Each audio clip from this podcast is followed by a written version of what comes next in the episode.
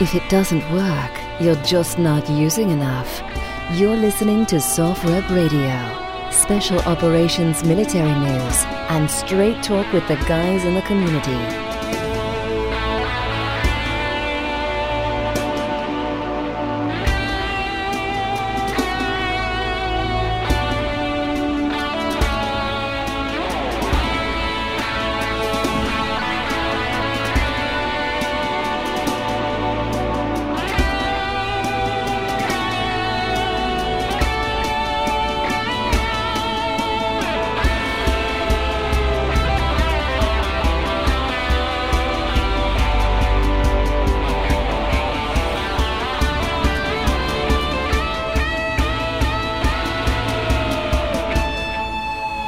SOFREP.com, on time, on target. Uh, before we get into this episode, just wanted to address something really quickly. You may have noticed that I changed around the intro you're hearing behind me. Uh, you, you, may have heard it on the last episode and what you're hearing right now. Uh, Jason Delgado resigned from doing the podcast earlier this week. He's working on some other endeavors. Uh, I believe he might even be doing some stuff at SOFREP TV in the future. So he's still part of the family here. Um, but for now, the podcast duties will be myself, and of course, after a very long hiatus shooting um, the show on Nikola Tesla for the Discovery Channel, Jack Murphy will be back. And I know he's been greatly missed, not just by you guys, but by myself as well. I love having him in here, I love hearing his expertise. So, in a couple episodes, you'll be hearing from him.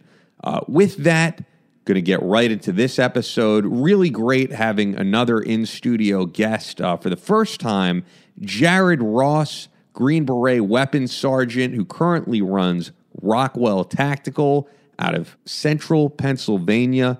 Let's get right into it. And we are live, ladies and gentlemen. Uh, Ian Scotto here. I'm in studio for the first time with Jared Ross, uh, who's a veteran of the Army and were you saying Marines or no? I, okay, no, you just, know a lot of Marines. yes, yeah, I know, know a lot of them. So you have your background is really as a Green Beret weapons sergeant, but you've done a lot more than just that. Um, so the first thing, actually, as we're live here, and by the way, if for those checking out the video, please like it, share it. Um, we're to cover a lot of great stuff here. But yeah, the first thing I think would be getting into your background. This is my first time meeting you myself. So okay.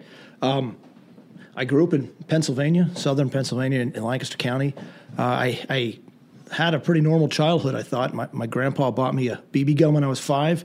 Uh, I had a 22 rifle when I was 12 and hit all those, you know, good earmarks growing up as a kid.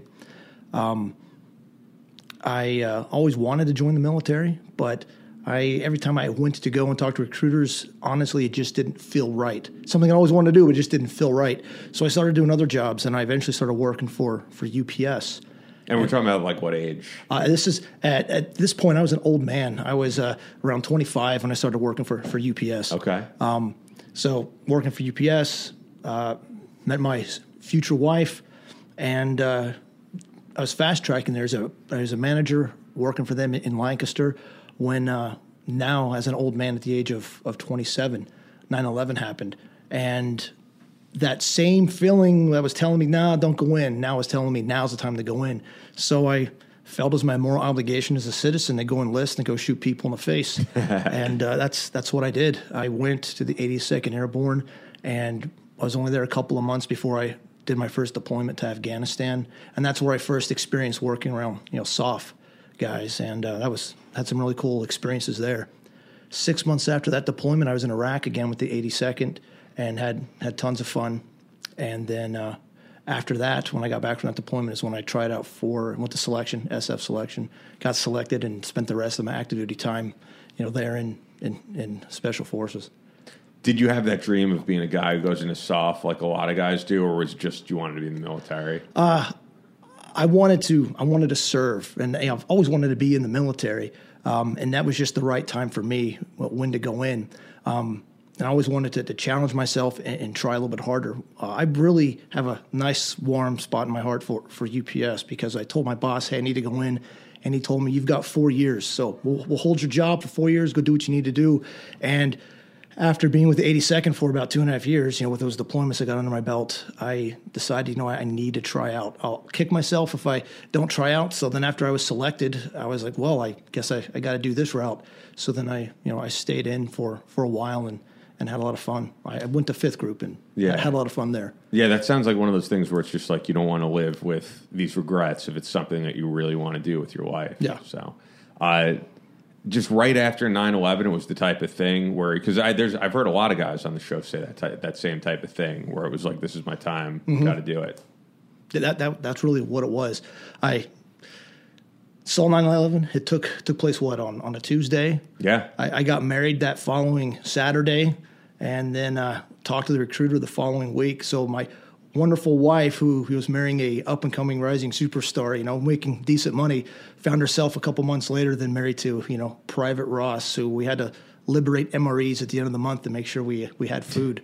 Uh, but that was a good time, and glad I did it. It was something I had to do, and yeah, had had tons of fun. So why weapons sergeant? Why was that the field well, you I- chose to go into? I grew up, um, you know, in the gun culture. I started going to gun shows when I was a kid. I always loved weapons. Pennsylvania also is, is really big in that culture. so- Yeah, yeah, yeah, absolutely. That's what we would do, you know, for for fun. Um, go to gun shows and hang out with my buddies and and and play with weapons. When I actually, after I was selected, um, they told me that they wanted me to be a a, Delta, an 18 Delta, a, a medic sergeant. So I I knew better. I knew well, I don't know if that's for me, but I you know I tried it and I uh, made it almost to the completion of the Delta course. I I uh, am a SOC medic, but then. Um, I washed out during the, the surgeries portion of that that's uh, that school, which is at the very end. I had like three weeks left of the class uh, of that course, and uh, then thankfully they saw something still redeeming in me and sent me to where I wanted to go to begin with, over to the Bravo committee, and thank goodness because I have had lots of fun uh, doing that. That's awesome, man. Yeah. Uh, and, and just growing up with guns, it was like you knew that this was going to Yeah. be my specialty. Yeah, absolutely. There was um, going through the the weapons course. And there were times when the instructors I noticed they were putting out incorrect information about some of the specifics of some of the weapons. It's just you know, I thought it was funny. Here, I thought I was going to the world's premier small arms school, and uh, yeah, because I've been around the stuff my whole life, I was picking up on some of the stuff that wasn't quite accurate. But it was, it was a good school, good time. That's cool. Yeah, it's an interesting thing because you know Brandon, who's the CEO of the company, uh, sniper instructor, he didn't grow up around weapons. Has talked about that, and I I think just in the military learned that this was something he had a gift at doing. And I think that's that's what happens. Sometimes I guess you do go in and you know this is something I'm skilled at. This is an interest of mine. And for other guys, you know, they pick up on something new. I guess Yeah. which is cool to see. Um, you were telling me that you just ended a six month deployment in August to Jordan. And we get a lot of you know different backgrounds on here with Afghanistan, with Iraq. I don't know a whole lot about Jordan, so I'd like to hear all about that. Okay. Um, give you a little bit more about my background, and then I'll, I'll get into the yeah, that. go for it. Um, so I, I uh, was with Fifth Group up until July of 2012, and as soon as I left Fifth, I immediately joined 20th Group, which is one of the National Guard groups, and that's who I'm still with. And uh, I've been able to do some some fun stuff with them, and, and that was with 20th Group that I just did this uh, deployment um, to Jordan, and that was it was a very different deployment compared to everything else that I've done in the past, the J sets and other stuff that that I've done. It was it was interesting. Um, we were there for you know a good period of time, you know, six months. Got to work with a lot of the um, well, a lot of the Jordanians, and um, neat, neat people, neat, neat place, uh, and a very. I didn't realize how pivotal it was to you know as an ally um, for us until I was there and starting to see some of the stuff there on, on the ground one of the things that since we were National Guard, what we were really able to do is we were able to free up some of the uh, my brothers in fifth group, allow them to who were there as well to go do a little bit more exciting things. Um, so we were uh, we were picking up one of their old missions as far as training some of uh, some of the locals. Um, I don't ask me a question. That'd be better. So you asked me. I'm just what- what wondering if there's any cool war stories there, and Nah, not not any, not anything really that I feel comfortable talking about. um, as far as cool war, war stories. Is it also because you're still active duty? You, you kind of have to be careful about what you could talk about. Yeah, yeah. There's there, there's definitely that too. Um, yeah. Is there is there any stuff in the past from uh, combat experience you can get into? Sh- sure. Uh, I don't know. Uh, I don't have to think about that. We'll, we'll- Okay. We'll, we'll, we'll come back to that that, that question, and I'll I'll uh, I'll get to that. But what I realize is is how important Jordan, at least with that trip, how important Jordan is to us, um, and keeping that area free and, and keeping that area stabilized. Um, if we pull out, if we, we lose our relationship with them, then it, it's it's uh, the whole place can just spiral out of control. Um, King Abdullah is a really good uh, ally Yeah, to, the- to the U.S. I, I remember when um, all the stuff was coming about out about King, King Ab- Abdul's background. There was like a lot of praise in uh, you know just the social media field and all that from from uh, probably more so people on the right for what he's done and, and his whole background. What, what do you think of his background? Oh, he's he loves SOF, um, so he's put a lot of money in trying to develop and trying to upgrade um, his country's uh, SOF element. He's put a lot of money, and we've supported him in, in building up KASOTC, which is the big training center there, uh, where they every nation. Uh, in that area, that's reputable. They, come in there and they train. They also hold the international. He supported and had built the international uh, warrior what do you call it? International Warrior competition annually, and my uh, some of the guys from my team and myself were uh, we participated in that uh, this year. Uh, and that was an interesting experience, uh, being able to represent and, and to participate in, in that kind of an environment. It was uh, What exactly is that? well, we really didn't know. We were kind of voluntold a few weeks before it took place that that we wanted they wanted a team to uh, to represent us. So we uh, did what we could to prepare for it. But it was really a lot more of a um, a lot more like a I don't know American Ninja Warrior with with guns as opposed to actually real uh, you know um, I think a real test of, of soft capabilities. So a lot of countries that treated it like a game and stuff. They did really well while they were there. Uh, China is one of the ones that I think that they won it this year. Not think that they won it this year, and because they, they treated it like a game and cut a lot of corners and did uh, interesting stuff. An example. Um, so one of the uh, one of the um, problems or one of the uh, the uh, stages was you had to send in a small man team, go into a multi-story building, engage all the, the shoot targets, uh, wearing pro masks, and there's you know smoke in there, and then uh, rescue uh, a body, which was a dummy, and, and, and recover it and pull it out. So us and other units took it pretty serious. We're wearing our real pro masks and we're wearing you know real canisters and going in there. But then you have other teams like you know well like the, the before mentioned one uh, go in with airsoft masks with. Uh, with canisters with holes punched through it so they can breathe through it, you know. So they have the appearance of, but they're, they're treating it like like a game. Um, and so that was interesting to to see that kind of uh, that that uh, the, the way they they treated stuff. Um, the biggest compliment I think I received that week, and some of our other guys uh, received that week, is we just completed a stage. We were tired. Um, the other guys just completed a stage, and we're walking past some, um, believe they're Greek, Greek uh, special forces. I Yeah, we have a Greek guy on Okay. our staff, Bill. Um, there, there's the a- amphibious raiders battalion. Am, am I, I'm, I'd have to look at his background Okay. again because I've mentioned it before. But yeah, there is Greek soft, of course. so as we're walking by, I kind of nodded, and he kind of nodded, and then they stopped, and the guy came over to me, and he pointed at me, and he said, "You operations, me operations, China, I like that. whatever." You know, just kind of nonchalantly because they were, you know, not treating it for real, and Yeah. as a consequence, we're winning. I'm looking at uh, Bill's background, or, or Vasilis from our staff, who's a five-year Greek soft veteran. Definitely check out his articles. But he served in 35th Mountain Raiders Battalion and the Zeta Amphibious Raiders Battalion. So that was what some. So yeah, they do Cool. have their soft Yeah. uh, background, which is which is uh, cool to see, even though they're not necessarily combat veterans a lot of the time, because not a lot happening in Greece in, in terms of that, at least. Yeah, but you know, he was the real deal, and that that's really was the coolest thing. The competition, eh, whatever. But the coolest thing was being able to meet and hang out with and just you know interact a little bit with a lot of these really good soft guys from from around the world. That's Yeah, I cool. think that, that it's just it's a global community, and I've seen that ever since coming on board here. Um, it's it's more than just America, Canada. You know, uh, you can't see it in the stream. Which, by the way, if you're checking out the stream, I apologize for the darkness here. Uh, I don't I don't know what's up. It was like lighter before, and then I changed around some setting.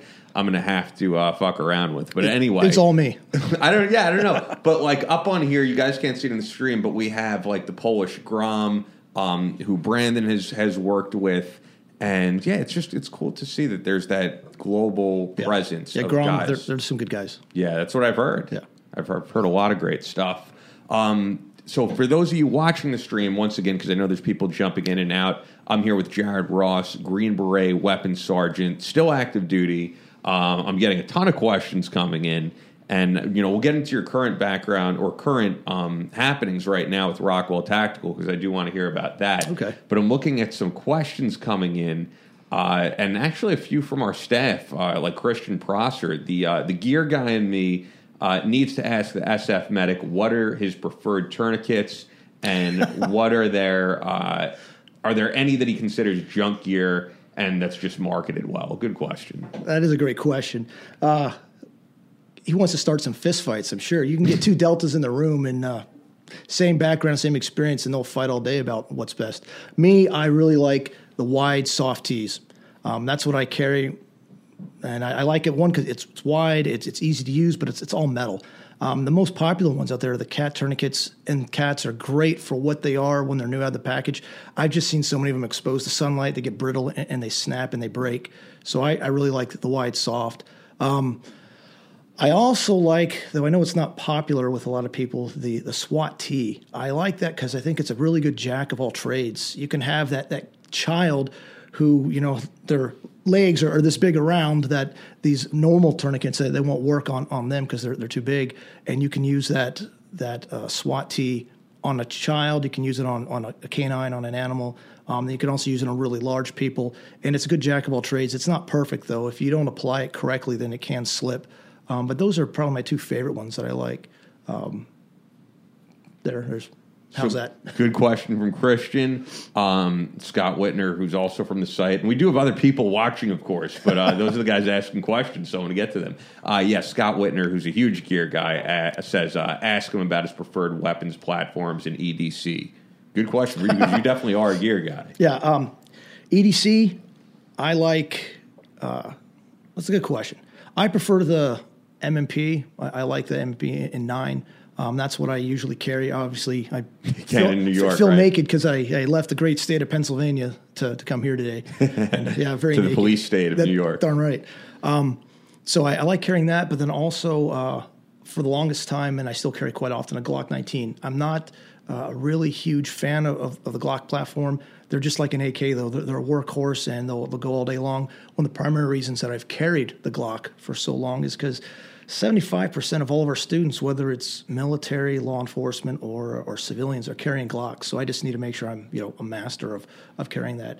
Um, so- Brandon Webb is, carries the Glock Yeah. says that the main reason is that the, one of the main reasons, I'm sure it's not the only, is that there's no safety. He's like, I, I don't like having a safety. Well, and that's the same with the M&P. At least the one I carry doesn't have a safety. Yeah. So that's as far as pistols. Those are my two favorite ones. Uh, I there's a small company by me in Pennsylvania called Viper Holsters. Uh, he's a custom Kydex maker, um, and I'm sure his quality is just as good as, as a lot of other ones. He just happens to live close to me, and I really like his stuff. He has what he calls a hybrid holster, and that's the one I've I use most often. It's a Kydex holster that has leather um, attached to to the one side on the outside, so it's nice when I'm carrying appendix or whatever to have the leather up against you know my skin or my body instead of the hard Kydex. So that's my preferred holster. And in fact, with this last trip, um, I carried more concealed there and uh, much more low profile than than really any other trip that I've been on. And that's what I. Awesome. This is the beauty of not being in an actual studio is that, you know, you hear the sounds of New York in the background. So that, that that's what I used was Okay. was that you know that holster, and then of course um, see some other specific stuff. There's another company I believe in Oregon called Snake Eater, Okay. and they make some good pouches and stuff. They make a really really cool um, pi- mag pouch for, for pistol, and it's one of those uh, I don't know, like the yoga stretchy pants. I don't know the material, but it's you know, so it's really tight. Okay. But what's nice is he also has a weave of Kydex in there, so there's a little bit of form to it. Enough form so it's easy to put magazines in, but also stiff enough so if I need to like charge my my pistol, I can use it. It'll, it'll catch and and uh, you know, use it on the sights or whatever. So I I dig that. I, I carry that as well. Um, and then always have at a minimum a um, a SWAT T on me. Uh, if and then depending on where I'm going, I might have more medical stuff for my EDC. So there's a little bit of my EDC. Yeah. So I'm, I'm clearly here in studio with a gear guy, which is awesome. So if you have any gear questions, I think this is the guy to ask. Um, and we have people watching on YouTube, on Twitch. So I'm looking at all the questions. On YouTube, Master Chief uh, 167 uh, asks, and this is a good one from what you were saying earlier. Yeah. Can, can soft guys easily pick each other out in other countries? Uh, that's a good question. If I say yes, then it means we're good because because you know we're that highly trained. If I say no, that's because we're good because we blend in. Um, I guess it really depends. From my experience, it depends on what we're doing um, and the environment that we're in. Yeah. So it's not like I, I mean I feel like some guys be like you could just smell it on some guy that he's seen combat, he's seen some action, or you know, Yeah, I would assume. it, it depends on the individual. Yeah. Um, one of my buddies, I won't won't mention his name, but um, one of my buddies from from fifth group, who's done a lot. If I didn't know that, I would just think he's just a, a nice old family man with a bunch of kids. I would have had no idea that he's had so many. Uh, he's been in so many direct action missions, and the guy just he just blends in.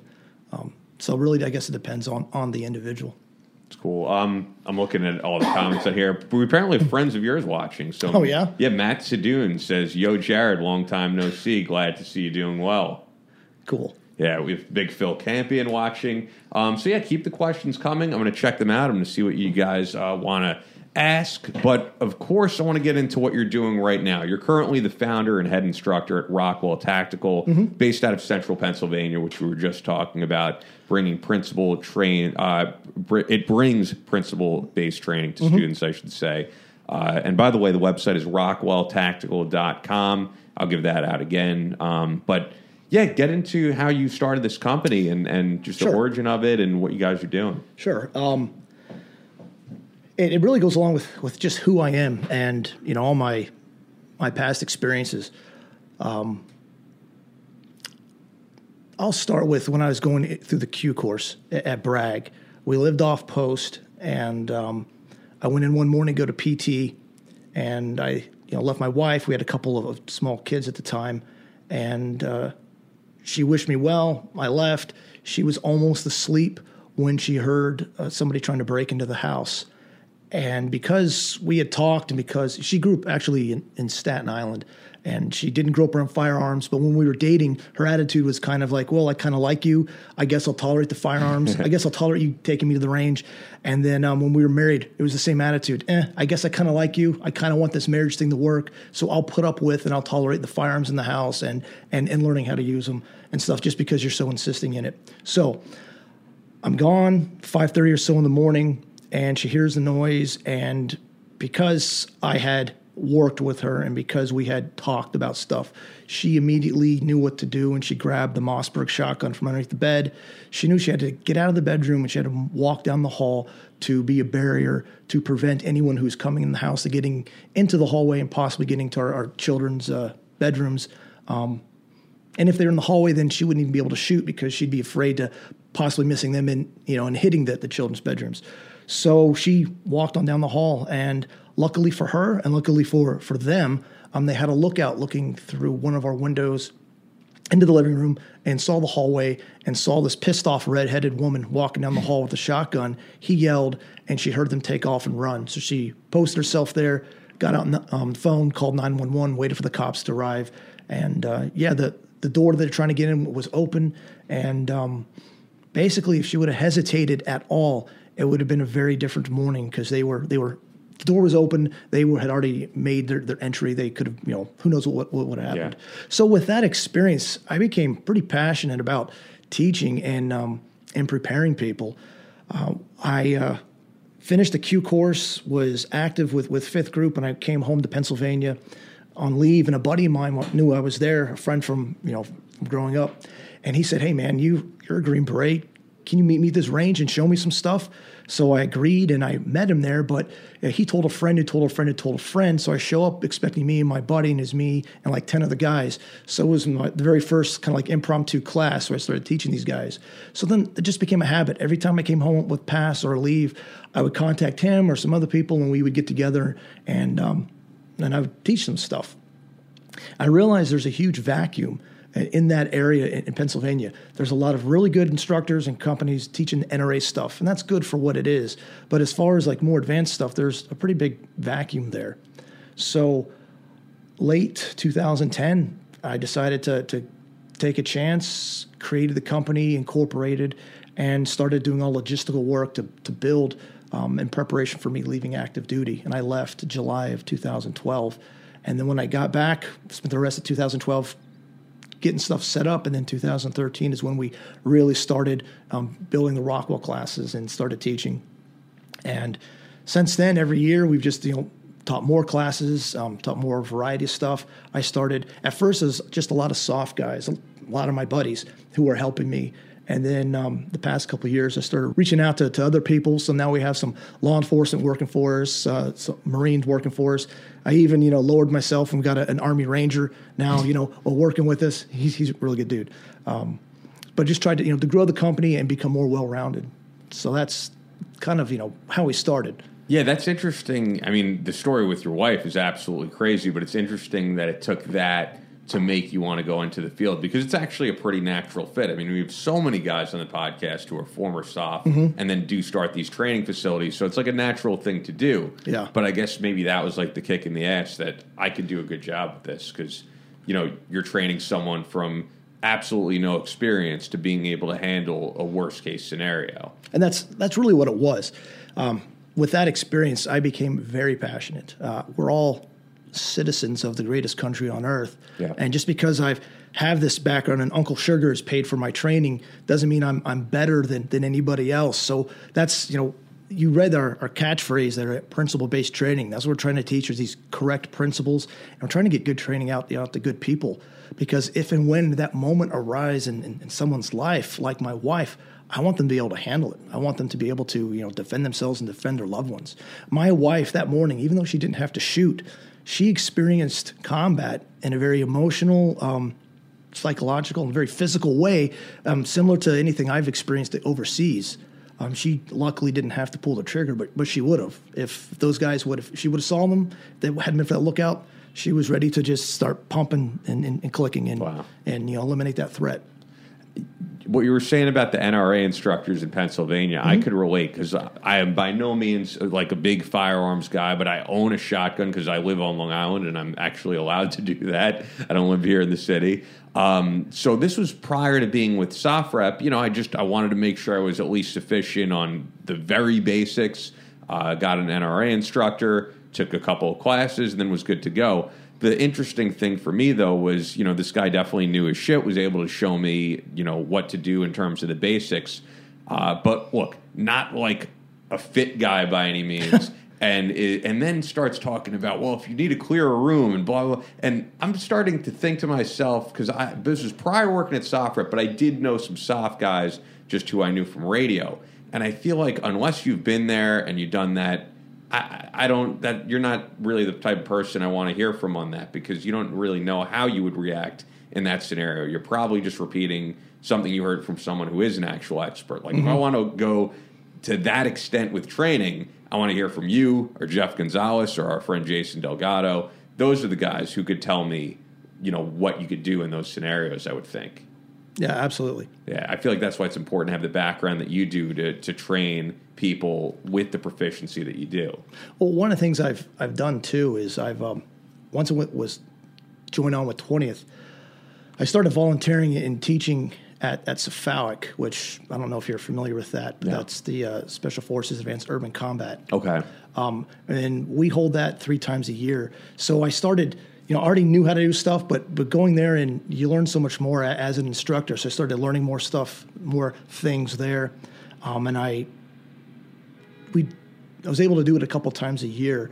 So I was with that experience. I've taken you know, some of the classes, some things we do is teaching people, you know, with the example of my wife, how to clear rooms and how to uh, defend themselves in case there, there's a home invasion. The smartest thing usually to do is to stay put in a room, and you know that's probably the safest thing to do. But there are different circumstances. Like with my wife, there are uh, um, you know kids. You need to get to those bedrooms. You need to take care of those kids. You need to protect your, your your loved ones. So there's a time and a place for that civilian to move and, and that's what I've done and that's what some of our classes have done. We've taken those principles that I've, I've learned on, on the operation side and then we've applied them to, you know, as an individual, how a person can clear their home or how a, a, a couple, i.e. a husband and wife can, can work together to, to safely clear their house. And that's exactly what you know what you're saying. That that's what we've done with a lot of our classes. Try to take that real world experience and things that we know that work in that environment, and then tailor it and, and tweak it a little bit to uh, to work in a civilian environment. Well said, man. So once again, the uh, the website if you want to get trained by Jared and, and, your group, it's rockwelltactical.com, facebook.com slash rockwelltactical, at rockwelltactical on Instagram and as we're wrapping things up here, I'd like to get some more questions because people love hearing um, from someone who really knows their shit on weapons and asking the questions. So, um, Donald Rutledge, do y'all use a number four shot in the Mossberg? uh, that's a good question.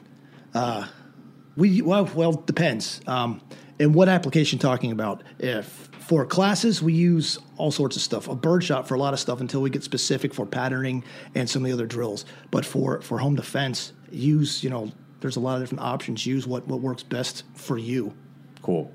Um, you know, it's funny. Someone is commenting on, on the darkness of the studio. I'm, I'm doing a uh, Power of Thought podcast with Brandon later. Hopefully, I can figure this all out. So I do apologize once again for how dark the, the studio itself is. Actually, not that dark. It's the uh, it's it's the settings on the camera.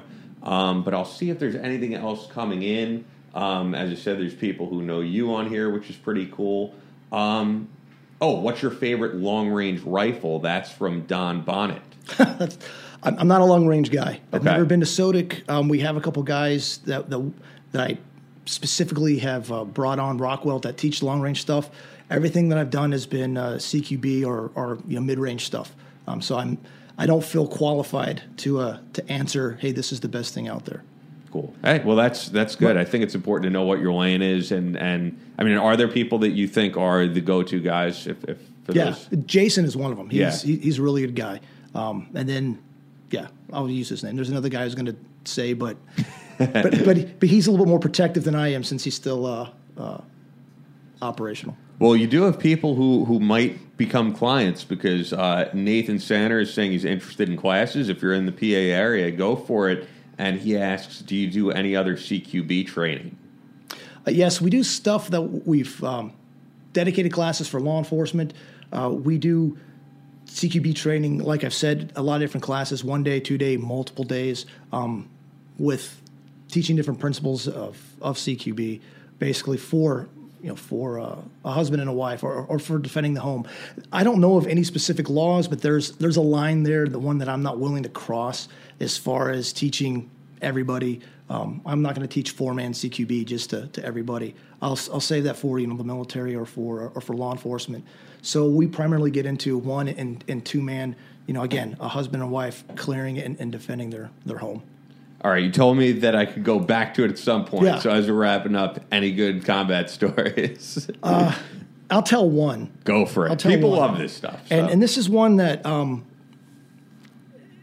if ever there's a scene of my life that I want to see in a movie, that, that this is it. This was Iraq, and this would have been 2004. And um, I was wasn't yet SOF. I was still uh, still 82nd, and um, we had set up an improvised blocking position, and it was just me and a couple guys in one Humvee, another couple guys in a Humvee, and we were basically um, had funneled people through, and we were checking out cars just randomly. And this was back in the days when we didn't have. At least we didn't have gun trucks. We didn't have up armored. This was like cargo Humvees with Mad Max armor welded on, and uh, I had a saw. And being the guy that I am, growing up reading all the the um, Vietnam books, one of the things I learned from those old timers in Vietnam is that some guys would have a 20 round or a 30 round mag loaded with nothing but tracers, like a team leader or someone. So if they get into a firefight, they use the tracers to, you know, to mark a target where everyone would direct their fire. Just a technique. So me being the crazy kid that I was, I had my 200 round saw drum and I had manipulated the rounds. So like the first 30, 40 rounds was straight tracer, and then like every other round was tracer, and then kind of um, near the end of it, it was normal one and four, and then like the last 10 rounds again was straight tracer. So I know the drum was just about out. So I had this this drum, and it was it was dark out, and um, it was kind of boring. Cars coming by, and then about 300 meters up the road, some guys didn't know we were there, and there was a car with a driver and two shooters. The shooters got out, they went into a cafe, and, and because there's so much going on, we didn't see them either. And um, then they went to a cafe and assassinated somebody. So we heard the, the AK rounds going off. We saw them jump in the car and they came cruising towards us. So then, as they're, they're coming towards us, somebody yelled to stop. They didn't stop. So then um, I lit them up with the saw. So again, it was like straight laser beams, nothing wow. but tracers into the car. And so there's this big volume of noise and then silence. And what was was crazy is I don't know if you guys can see in, in there, but the the Humvees were were kind of set diagonal. So there's a lot of noise and then no noise, and this car just slowly creeped by, shot up full of holes, slumped over bodies, all the, the tracers burning inside, so this orange glow, and you just saw you know stuff dripping out of out of things as this car slowly uh, creeped by, and all of us like you know just wow. in, in, awe, you know, holy crap, as this thing just slowly creeped by, then stopped at a at a curb when it finally came to rest. Um, so that was that was that was pretty wild. I knew I'd get a badass uh, combat story out of you, man. The uh, I mean, I'm sure there's a lot of them. the, the, the, epilogue to that one, uh, the after story is when, okay. when we cleared the car, there uh, was an air freshener in there, and uh, so there was three holes in this air freshener and there's this stuff on it. So I might have liberated the air freshener. I might have put it in my own car and occasionally had people driving, hey, do you smell that? What does it smell like? And they'd sniff it. And they go, I don't know, orange? No, it smells like death. And uh, you know, that's that's what I did. That's a, that's a nice little, um, I guess you would say, souvenir from pretty awesome time. um, you know, we're also on Twitch, so I'll get to uh, maybe one last question here, unless yeah. there's other good ones. By the way, it's it's brighter now because the sun came out, uh, so you guys could actually see what we look like. Uh, the Donut Goon, who has been watching every time we're on Twitch, which we which we appreciate. Uh, what do you think would be the best setup for a patrol rifle? I work in law enforcement and am looking to put a better kit together instead of just a vanilla AR. Oh, that's a good question. Uh, I know a lot of law enforcement, a lot of departments, though it's dictated to them what they can and what they can't have. Um, but with your patrol rifle, you definitely want a flashlight uh, of some kind, and and I won't get into specifics whether you know a Surefire or, or, or something else. There's there's good flashlights out there, but definitely get a flashlight. Um, definitely get a two point sling. I've used the Vickers or the Blue Force. I've used the Proctor sling, mm-hmm. and I, I, dig the Proctor sling. I like that one. Uh, Frank, he's a he's a pretty cool guy. Very cool. Um, and I've also used the uh, the VTAC sling, and they're all pretty much the same sling, just a different flavor of the same type of thing. So you get a good two point sling. I'm a really big fan of the grip stop. Uh, it's greatest hand stop out there. Now, maybe tomorrow someone might invent something better, but for the past couple of years, the grip stop is the greatest hand stop, uh, hands down, on on a rifle. Any anymore patrol rifles or rifles themselves, it, they don't look right unless you have a grip stop on it. Um, so there's just a couple things to do it. Make sure you get um, some kind of a flash hider. I like Smith Vortex on mine because it, it's a fighting gun. It's a your patrol rifle. You're not going to be using it in competition, so there's no need to have a break on it or something that's going to throw the big um, uh, ball of flame out there. So, you know, get a get a flash hider, and on top of that, you know, get a good uh, red dot. Um, of course, there's the the Aimpoints are real popular. I've used an EOTech forever on my work guns. Um, I know they got a pretty bad, you know, people are pretty, you know, have, they have a bad rep right now, and um, I guess they're going away. But I haven't had any issues with mine, though a lot of people have had issues with theirs. Also, uh, there's a newer company called Holosun. It's a foreign company, um, and they make some some okay optics. And uh, on this last trip, I actually had a Holosun that I was expecting to destroy, and we put it on some of our work guns, and a lot of different guys on my team used it and, and uh, just to test it out, and it, it, actually held up really well. Holosun is very cost effective too. Um, so you'll get some kind of a sight like that. I was going to say as you- as you're talking, sorry about the sun now all of a sudden being in your eyes. Should I should I close these as we're uh, you're all right? I'm good. I'm Okay. Yeah. it's just funny. We went from being too dark to now it's Now like it's super light. bright. Fuck, man, we got we got to get good lighting in here. Um, we have more questions coming in, so Yeah. I figure we'll get to them. Why not? Um, Exactly. Don Bonnet, best home defense weapon. Best home defense weapon? I'm going to cop out on that. Your best home defense weapon is the weapon you know how to handle the best. Um, at the time, the best thing for my wife to use was that that shotgun because she knew it the best. Um, now she's actually very comfortable because after that experience, she was born again hard, so she carries all the time, and she's she's pretty good.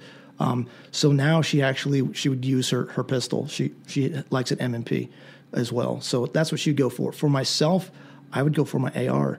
I know my AR better than than any other weapon system. I can use it better and I have ammunition appropriate to be used inside the house with it. So that's that's what I go to, um, and I think that that's probably the best answer I can give. The best firearm, the best weapon for for home defense is the one that you know and that you can handle the best.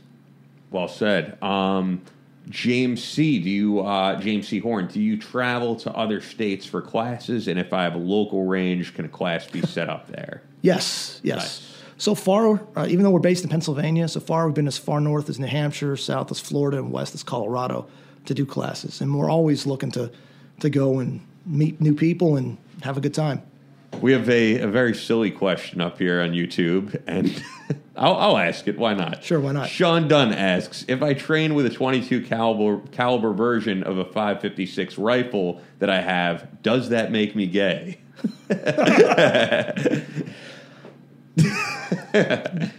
Well, no, no. It, All it doesn't make you gay. And and hey, here at SOFREP, we have love for everybody. So no uh, no disrespect. Um, all right, I think that covers a lot there, man. Okay. Check out rockwelltactical.com, facebook.com slash rockwell, Rockwell Tactical, on Instagram at Rockwell Ta- Tactical. Let me take a sip of my water here before I tell you about like all the awesome stuff that we have going on currently. So wanted to let you guys know, of course, as I do every episode, that as a reminder for those listening, for those watching the live stream, for a limited time, you can receive a 50% discounted membership to SOFREP TV, our channel that offers the most exclusive shows, documentaries, and interviews covering the most exciting military content today. SOFREP TV's premier show Training Cell follows former Special Operations Forces as they participate in the most advanced training in the country. Everything from shooting schools, defensive driving, jungle and winter warfare, climbing, and much more. Again, you can watch this content by subscribing to SOFREP TV, and that's at sofreptv.us. Go there right now uh, and take advantage of a limited time offer of 50% off your membership. So that's only $4.99 a month. Then, of course, you know, we've been speaking about gear this whole time. We have the SOFREP Crate Club. Uh, you're definitely going to want to check that out ASAP. It's a subscription to get a box of badass tactical and survival gear delivered to your door every month. Of course, no firearms. I don't, I don't think that would really work. I mean, firearms accessories we have sent. But, uh, you know, I, we've talked about this in the podcast before, but we were surprised by this. We have a ballistic shield for a backpack that could stop any round we were able to send that out to every state except for Connecticut.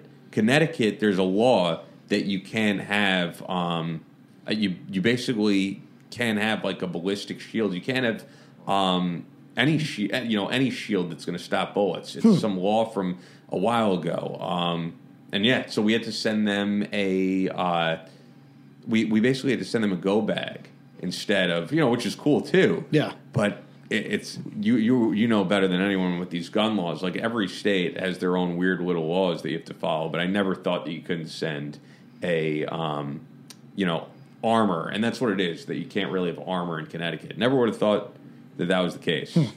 Um, so yeah, just an interesting story about stuff that we've sent. And the kicker, of course, is all of the gear is handpicked and tested by former special ops guys, so you know you're getting quality gear that's going to work when you need it to. Crates we've sent in the past have included gear like custom knives, multi tools, fire starters. EDC med kits and other kick ass stuff. You don't just get great gear with your subscription, you're also supporting a veteran owned and run company. To subscribe and start getting your gear, visit crateclub.us. We also have gift options available. That's crateclub.us. It's been awesome hanging with you, Jared. Any other stuff that you uh, want to mention before we wrap this up? Any any tips to to end this off? Oh, I will mention this. Uh, there is a really cool place, whether you train with us or you can actually, uh, um, if you have your own group or whatever, you can actually rent the place. But it's a newer place up in northern Pennsylvania called the Shooter's Gauntlet, and it's about two square miles of training space. They have an 1,100 yard long range. They're putting in a 1,500 uh, yard long range that should be completed in a couple months. Multiple ranges, and it's where we do all of our more advanced stuff. Um, you know, car stuff, in cars, through cars, night stuff with night vision, jungle walks. The the owner of the place said, "Hey, as long as it's legal, you can do whatever you want here. I don't care. Blow up a car, I could care less as long as it's legal." So I know um, there's other people who are listening and who are watching who who have their own training thing, and that's a good resource. So check those guys out. Talk to talk to the owner. That might be a place. Um, um, I know we use it a lot, but it might be a place for some of these other individ- other individuals or other companies to check out and, and use as well. Awesome. Well, hope you guys are getting prepped for your new year, enjoyed Christmas and all of that. And uh, we'll be back on you know Wednesday. You'll see a new episode up. Appreciate you coming in. Happy to. Thank you. Thanks. You've been listening to SOFREP Radio. New episodes up every Wednesday and Friday. For all of the great content from our veteran journalists, join us and become a Team Room member today at sofrep.com. Follow the show on Instagram and Twitter at SOFREP Radio. And be sure to also check out the Power of Thought podcast, hosted by Hurricane Group CEO and Navy SEAL sniper instructor, Brandon Webb.